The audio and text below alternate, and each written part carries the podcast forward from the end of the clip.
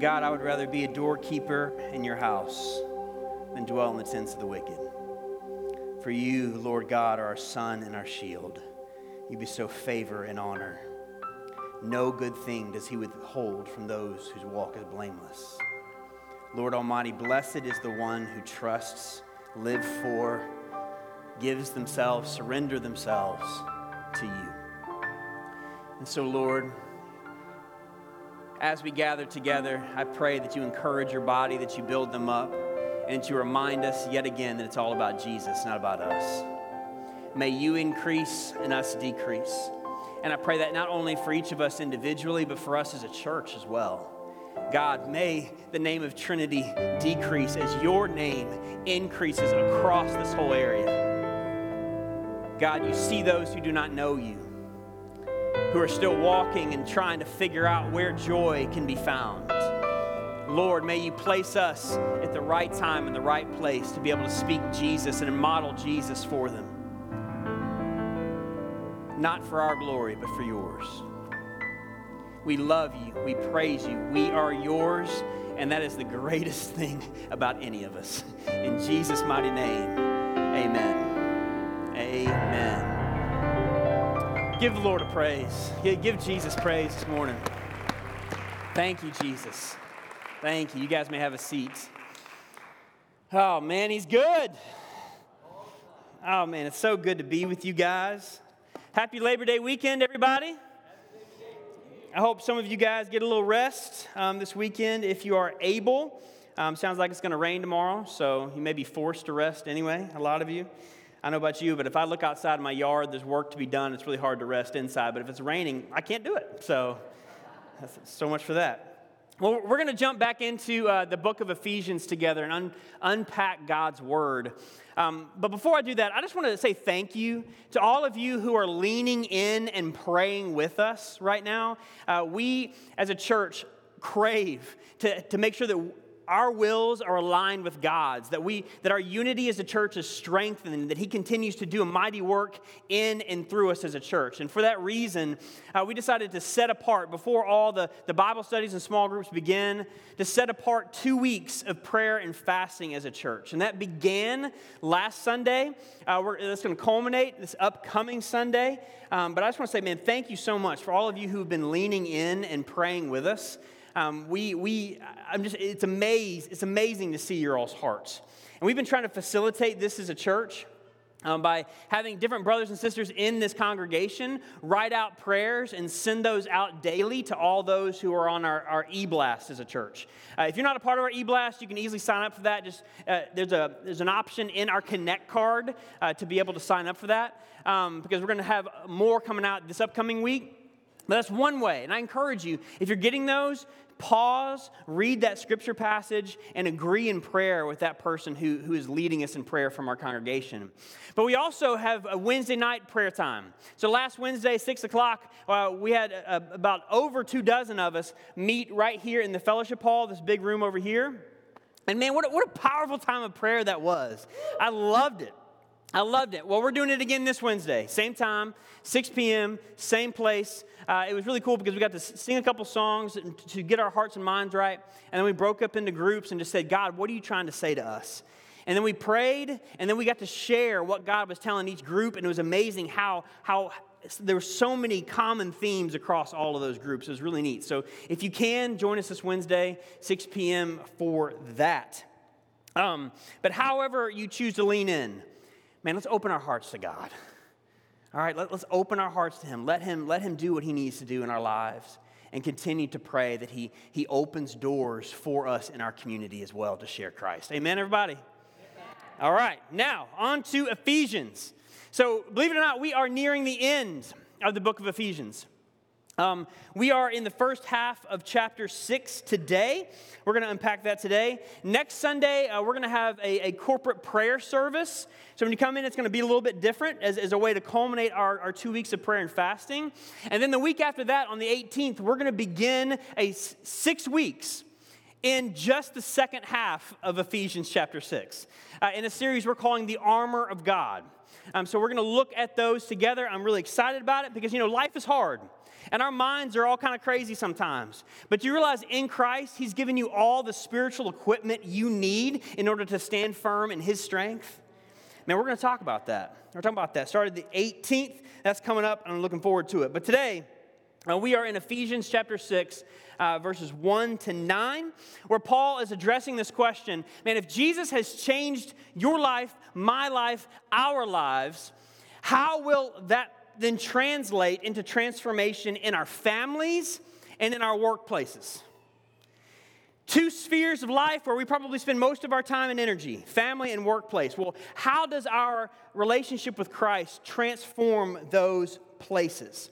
Because, you know, in the first half of Ephesians, man, it, he talks about this amazing spiritual reality that we have by faith in the grace of God and through what he's done in Christ. He says things like, man, you have been chosen and adopted in Christ, that you belong to him.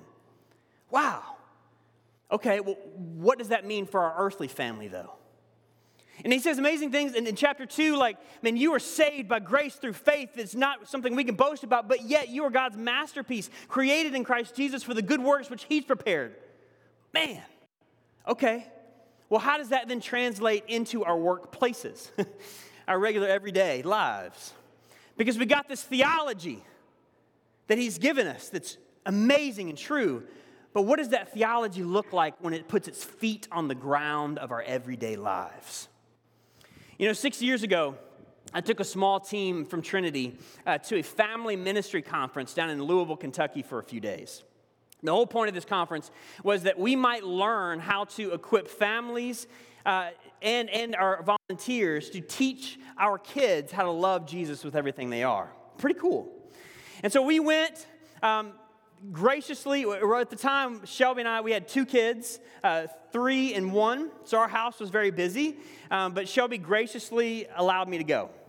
So I went, flew there, man, fired up at the conference, filled up a big old notebook with all sorts of ideas, realizations, um, truths.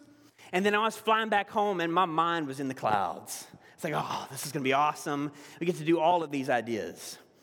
But right when I get home, before I could even hit the door, Shelby sees me coming.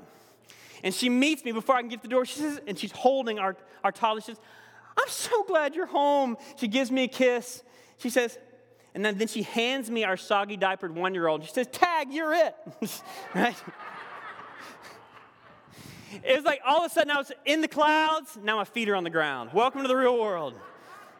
I can learn all of these things, but what does that actually look like when it translates into our everyday?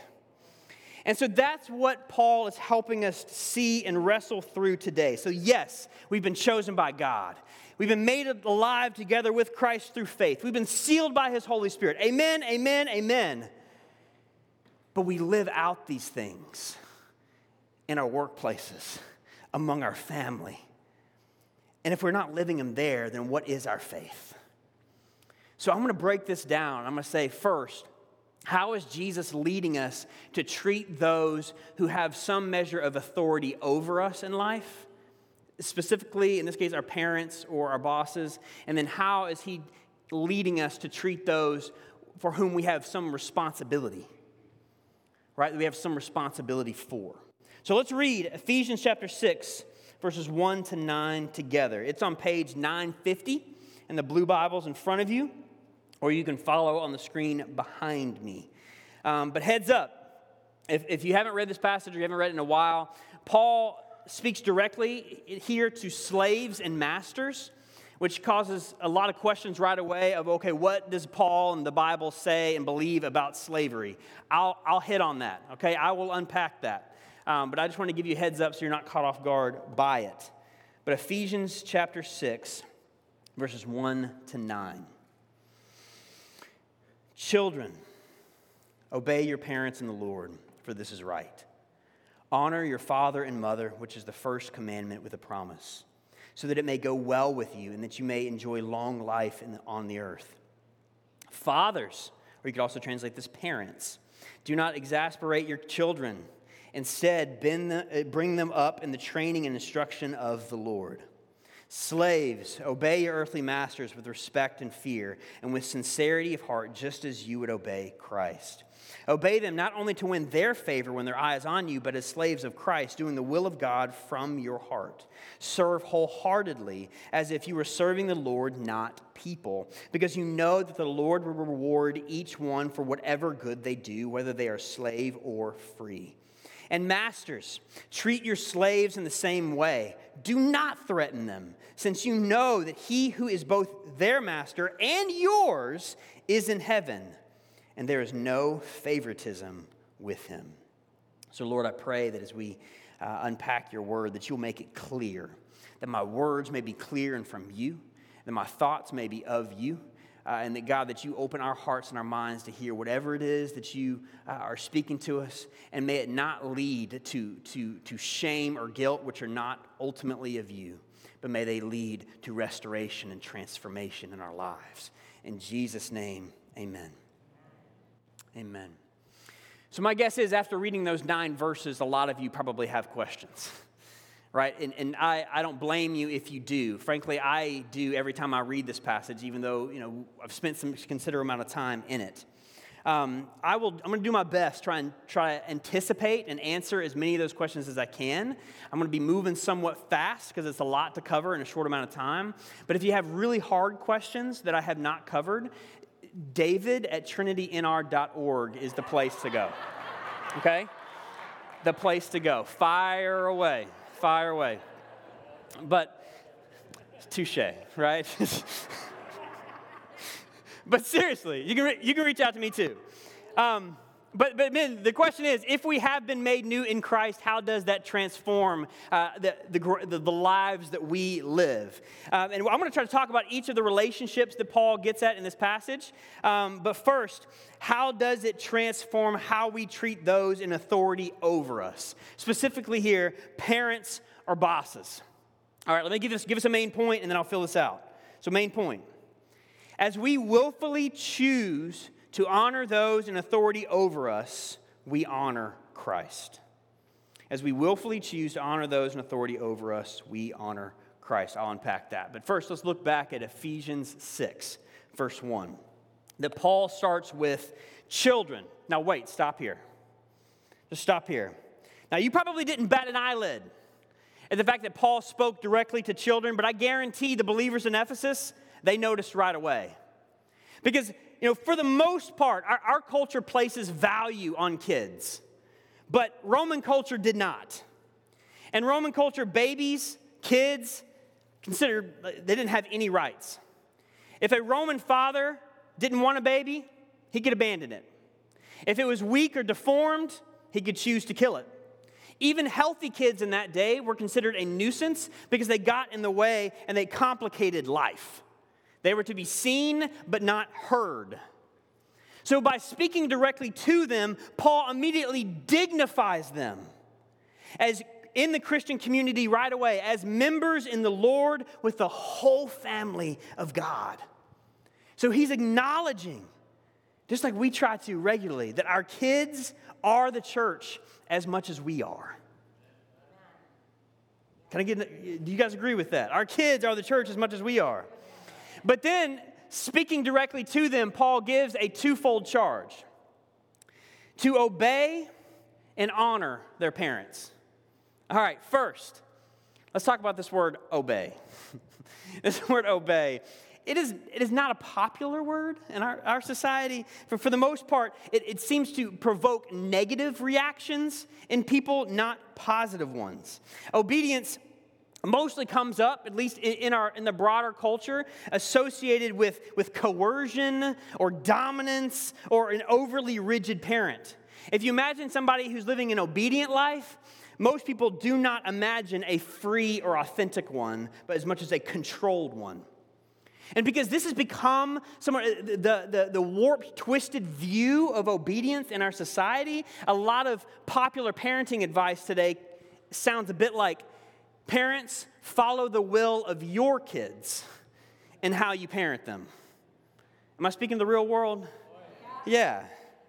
Yeah, even if it goes against your better judgment, follow the will of your own kids. But as Christ followers, We can't let the world define this word for us or determine how we feel about it. Not culture, but let Christ define this for us. Because Jesus himself repeatedly emphasized that he chose to obey his father in everything, but it was not motivated out of coercion, but love. But love. And as children of God, we seek to obey Christ and his word, not because he's oppressing us, and not because we're trying to work for his love, but because we're loved. Do you guys get that distinction? Big difference between we obey for love versus we obey because we're loved. And if we belong to Christ, we obey from love, not for it. Do you guys get the difference there? All right. And because the Father loves us, man, we trust that when He leads us, it's because obe- obedience to Him leads us to greater freedom, not coercion, manipulation, or control. And as kids, we first learn humility and how to obey Jesus by obeying our parents. But let's be honest, though, the word obedience is not popular today just because of our pop culture. The word obedience is not popular because it never has been. Since the beginning of creation, it's never been a popular word. Because as human beings, we have a sin nature. Obedience is not natural for anyone. David even says back in Psalm 51 since we were born, it doesn't matter how cute you were, we assume life is about us and we get angry when it's not. But obedience, especially as we're, we're, beginning life, man, that teaches us that our lives are not ultimately about us. But it's there that we learn from parents who, who understand who God is we learn that our lives are actually meant to find their highest joy in giving glory to God, not living for ourselves. And as parents, man, that's part of our call. I'll get to parents in a second. I'm mainly speaking to kids right now, though. Now, quick caveat, though. I wish I didn't have to say this, but I do. If on the rare occasion that obedience to our parents means disobedience to Christ, that falls out of line with what Paul is referring to here. Okay, he actually adds this word, obey in the Lord, as he's saying, obey as it is in line with Jesus. And I wish I didn't have to add this either. But obedience in the Lord does not include tolerating silently physical, emotional, or sexual abuse. That is not in the Lord. And I hope you know that if you're going through something like that, man, we love you and you can come talk to any of us pastors here. Man, and I hope you know we're safe. But we, we, we take that stuff seriously. But after mentioning obedience, Paul takes it a step further and he adds one more element to it. In verse 2, he says that we are also to honor your parents. See, obedience speaks of action, or at least it can, but honor involves the heart. Honor means not only to obey, but to also love and respect our parents. And, and, and in our particular culture, I mean, we're, we're expected to obey those in authority over us in our families until we reach a legal age, adulthood, right? But, but the command to honor never goes away. That is something that we're called to do all our lives. And when I look out in this congregation and I can see several of you who have given so many hours and so much energy to, as your parents were getting older or they currently are, you are giving time and energy to caring for them. Man, what a picture of honoring Christ that is. No one else may see you, but Christ does. And that is a picture of honoring Him.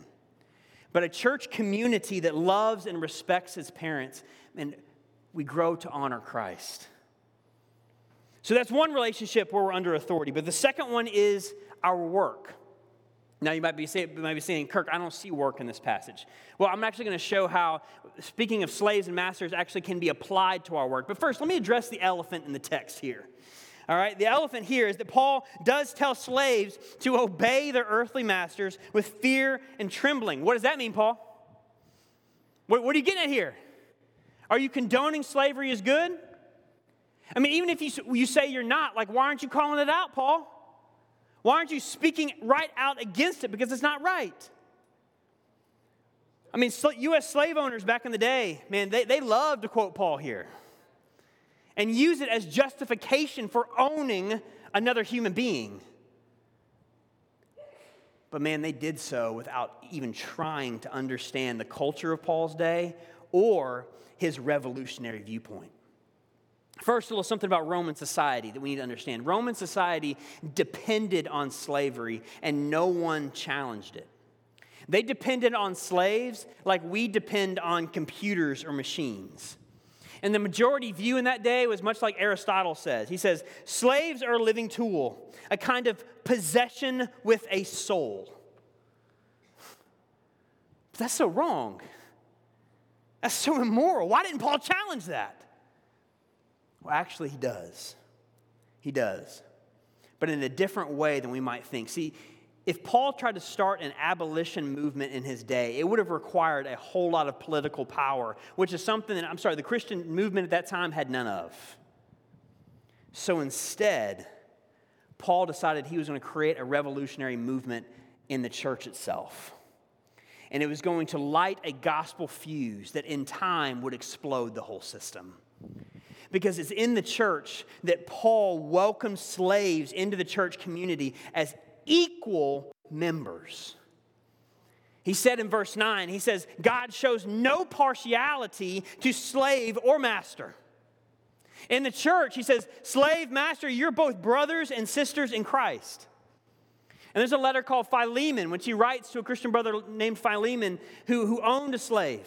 And Paul met the slave named Onesimus, and he writes to Philemon, he says, Philemon, I encourage you to receive Onesimus back as a brother, just as you would me. And Roman law in that day did provide a pathway out for slaves. And so Paul encouraged those in the church in Corinth. He says, please gain your freedom if you can. So, in such a dehumanizing society, do you see how just the groundwork that Paul is laying in the church is just lighting a gospel fuse that as the kingdom of God spreads, all of a sudden the abolition movement has all its ground, its theological ground to begin. Do you guys see that? That eventually it would lead to an explosion of the whole unjust system. But for us today, as we try to say, okay, well, how, do, how does this apply to my life? Well, I think it does a really good job of help, helping us give direction for our own work or for our relationship with those um, in authority over us. That as employees, we work for our bosses or from, for some of us, our clients, knowing the Lord is our ultimate boss. Your boss may just see what you do on the outside. But Paul says, but God sees your heart. He sees why you do it. He says, so work with a sincerity of from your heart. Serve wholeheartedly as if you were serving Jesus himself. Pretty easy, right? no, no. Well before Trinity, um, I had a boss once who proved himself to be deeply insecure. And he was doing several things which I, I, I, felt like were not right. Not anything illegal, but I felt like was not right. But I felt somewhat stuck in this situation with this boss. So I would just come home and complain about him all the time. And eventually, though, God convicted me because my mouth was just a, a, pool of negativity every day. And eventually, God convicted me that I, I was not honoring Him. I was just complaining about it about him. But if I was going to work for him, I needed to continue to work hard as if I was working for the Lord. That I needed to keep my heart open in love for this guy, even though bitterness and resentment had built up. And that I needed to wait on God's timing. And thankfully, God did show me a way out in time. But I see now how God used that situation calling me to honor this man who was over me. And he used that situation to instead change me, to build a humility within me, a patience and a trust, and to even show me how to see my boss as God sees him in love. The process of learning to honor those in authority over us is actually part of God transforming us many times. Many times. And I know it's not easy and it's humbling, which is one of the reasons why God promises for those who honor those over them, He promises a reward. Notice both in, in each case. He tells kids, he says, if, if, if, you, if your church becomes the kind of place where, where you honor your parents, he says, then you will live long in the land and you'll begin to flourish. Why? Because that's the kind of community where there's stability, there's humility, and there's mutual respect. And to the employee, even the one tested and tried, Paul says, God sees you. And even if your employer is skimping out on you, God's not going to. That in the end, man, He is He He will reward you for your faithfulness and obedience and your choice to honor those in authority over you. Now, I know that this doesn't address every unique situation in this room and that everybody has to wrestle with this on their own. So I want to challenge you to do something.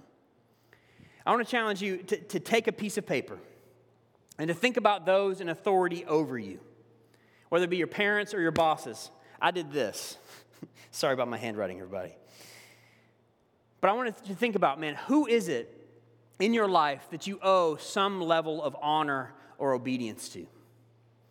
And I want you to write, whether it's in the sphere of your family or your work. And if you if you are retired, you don't have any work, if you're not working for anybody anymore, you own your own company, man, who else is an authority over you? You could put the government right there if you wanted to. But in your family too, I put my parents' names, I even put my in-laws' names in there. Why? Because I want to show honor to them as well. But customize this however you want, but take this piece of paper, write it down, and say, during this week of prayer and fasting, commit to pray for them. And say, Lord, show me how to humbly honor those you've placed in authority over me. And if you realize you've been dishonoring those, just confess that to God. Receive His grace and ask Him to teach and mold fresh humility in your heart. Because if Christ lived a life of obedience. Man, he calls us to do the same. You guys tracking with me? And again, does that speak to every unique situation in this room? Unfortunately, I can't. But that's where I invite you to invite the Lord into this in prayer and allow Him to show you what His pathway and what obedience to Him ultimately looks like in these relationships. So, for those over us, we are told to honor them as we would Christ. But what about the second set of relationships? What about those placed under our care or our leadership? Well, when we are given responsibility over someone, we are to lead them as Christ leads us. Again, nice idea. Let's talk about it in real life. All right? Paul speaks to fathers. Now, again, you could read this as parents, you could read this as mothers, uh, but it's a big deal that we translate this fathers because in Paul's day, the Roman dad, he could do whatever he wanted to do.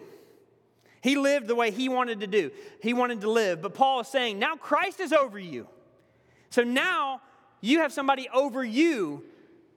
So what does that mean? Well, as he speaks to them, man, I'm realizing it is so easy for me to parent the way that makes my life easier. I'm going to confess here, everybody. All right? Because I'm not even about to pretend like I got this all figured out. Like I've I've given away my patience so many times because my kids are not making my life easier. Or when I'm tired, I, I put too many rules on my kids, expecting them to be more mature than they're developmentally able to be, because again, I want order in my life. Or sometimes I'll just disengage or just kind of let them do whatever they want, even though I know it's probably not the best decision for them because I just don't have the energy for it. But man, in those moments, when God shows me, Kirk, you're not leading them well right now. And that's when I've learned, man, I got to go to Jesus. I got to dump my parent guilt on him because guilt never made me a better parent. Amen, everybody? Receive his grace and remember his love because I can't lead my kids well unless I remember that I'm a son of God first. And that goes for every parent in here. And then I'm learning to pray after these moments Lord, show me your beautiful vision for who you've made my kids to be. Lord, give me eyes to see the person you're growing them into. But don't stop there, Lord. I know they are your handiwork, created in Christ Jesus, that, I, that you are going to grow them up to become like Christ. But go, Lord, don't stop there. Show me how to lead them there too. Number two, show me how to equip them and lead them. God, what habits do I need to create in my life? What moments do I need to seize just in order to teach them or train them or discipline them or to encourage them? Lord, I need to be led by your spirit too. Otherwise, I Kids don't come with a manual. They don't. I need God regularly in order to learn how to lead them. That goes for everybody. But the thing I've been wrestling with lately is Lord, what kind of habits do you want me to instill in my family life in order to raise them up in the Lord? And I want to encourage families in here. First off, you know I love you, right? It's like, I'll determine that after you say what you're going to say. Seriously, I love you. But how are we going to teach our kids that their lives are ultimately about the glory of God if we're not regularly bringing them to church and teaching them to worship God? If other things, I understand vacations, I understand breaks. Shoot, my family took one too. But what I am saying is not just about right now or one Sunday or two Sundays. I'm saying, what's the pattern of our lives? Do we ultimately, as a family, model that, hey, we live for the glory of God in everything, not just Sundays? Or do we model, hey, we, we actually do what we want to do when it's most convenient for us? You know, I love you, right? Okay, all right.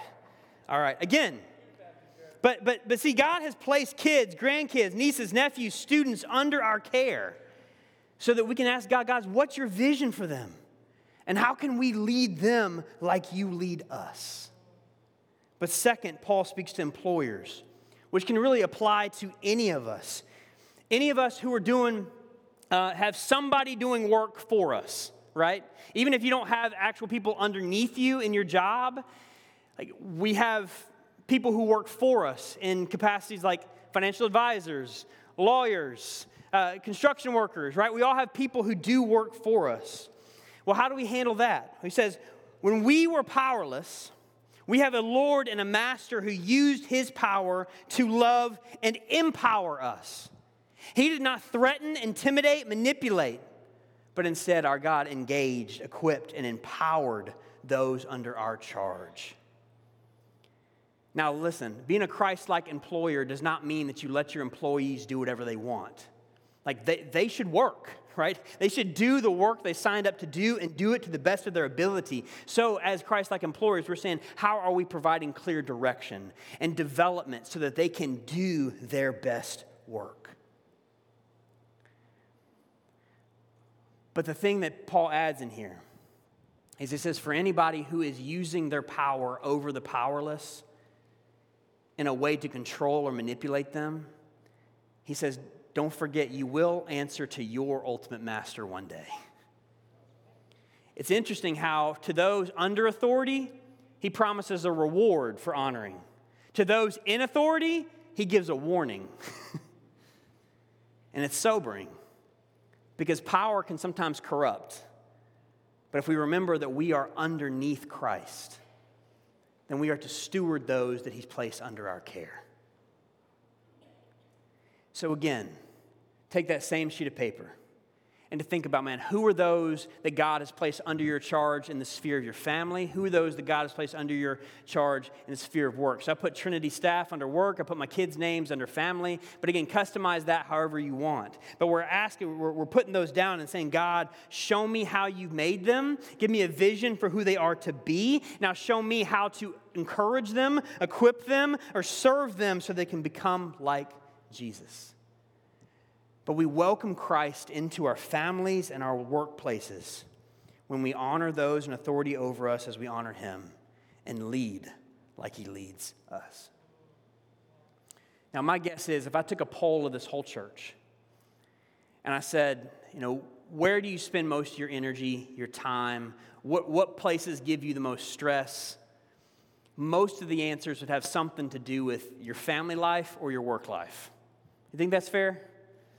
And part of that's intentional because God actually created us to, to get a picture of what his unconditional love and a sense of belonging looks like in our families. In our work, he created us to work, right? That we would find meaningful purpose and work in this world as it ties into what he is doing. But because of sin, those two spheres of our lives are often the very places where bitterness, resentment, anger, pride, division, and all sorts of other crud tend to creep up. But instead of trying to figure it out alone, Christ invites us to come to Him again and again. Remember the reality of who He is to us and learn from Him. So here we are as a church coming back again to his table. His table where we were reminded that we have been adopted into his family. And here we can admit our weakness, confess our sin, lay down our guilt and any sense of failure, and instead receive again his grace, his mercy so before we welcome him into our homes and our workplaces, remember, he welcomed us first. So I just want to give a moment of silence right now before we take communion. Just allow the Lord to search your heart. If there's anything that he's called you to lay down, Remember, I, talking about work and family can sometimes be sensitive areas in our hearts. He, he's not a God of guilt. He's not a God of condemnation. He's a God of transformation and grace, isn't he? Receive His grace in this moment, if that's what's weighing on your heart. But let's just take a moment of silence right now and let the Lord search your heart. If there's anything that comes to mind, just lay it down before Him.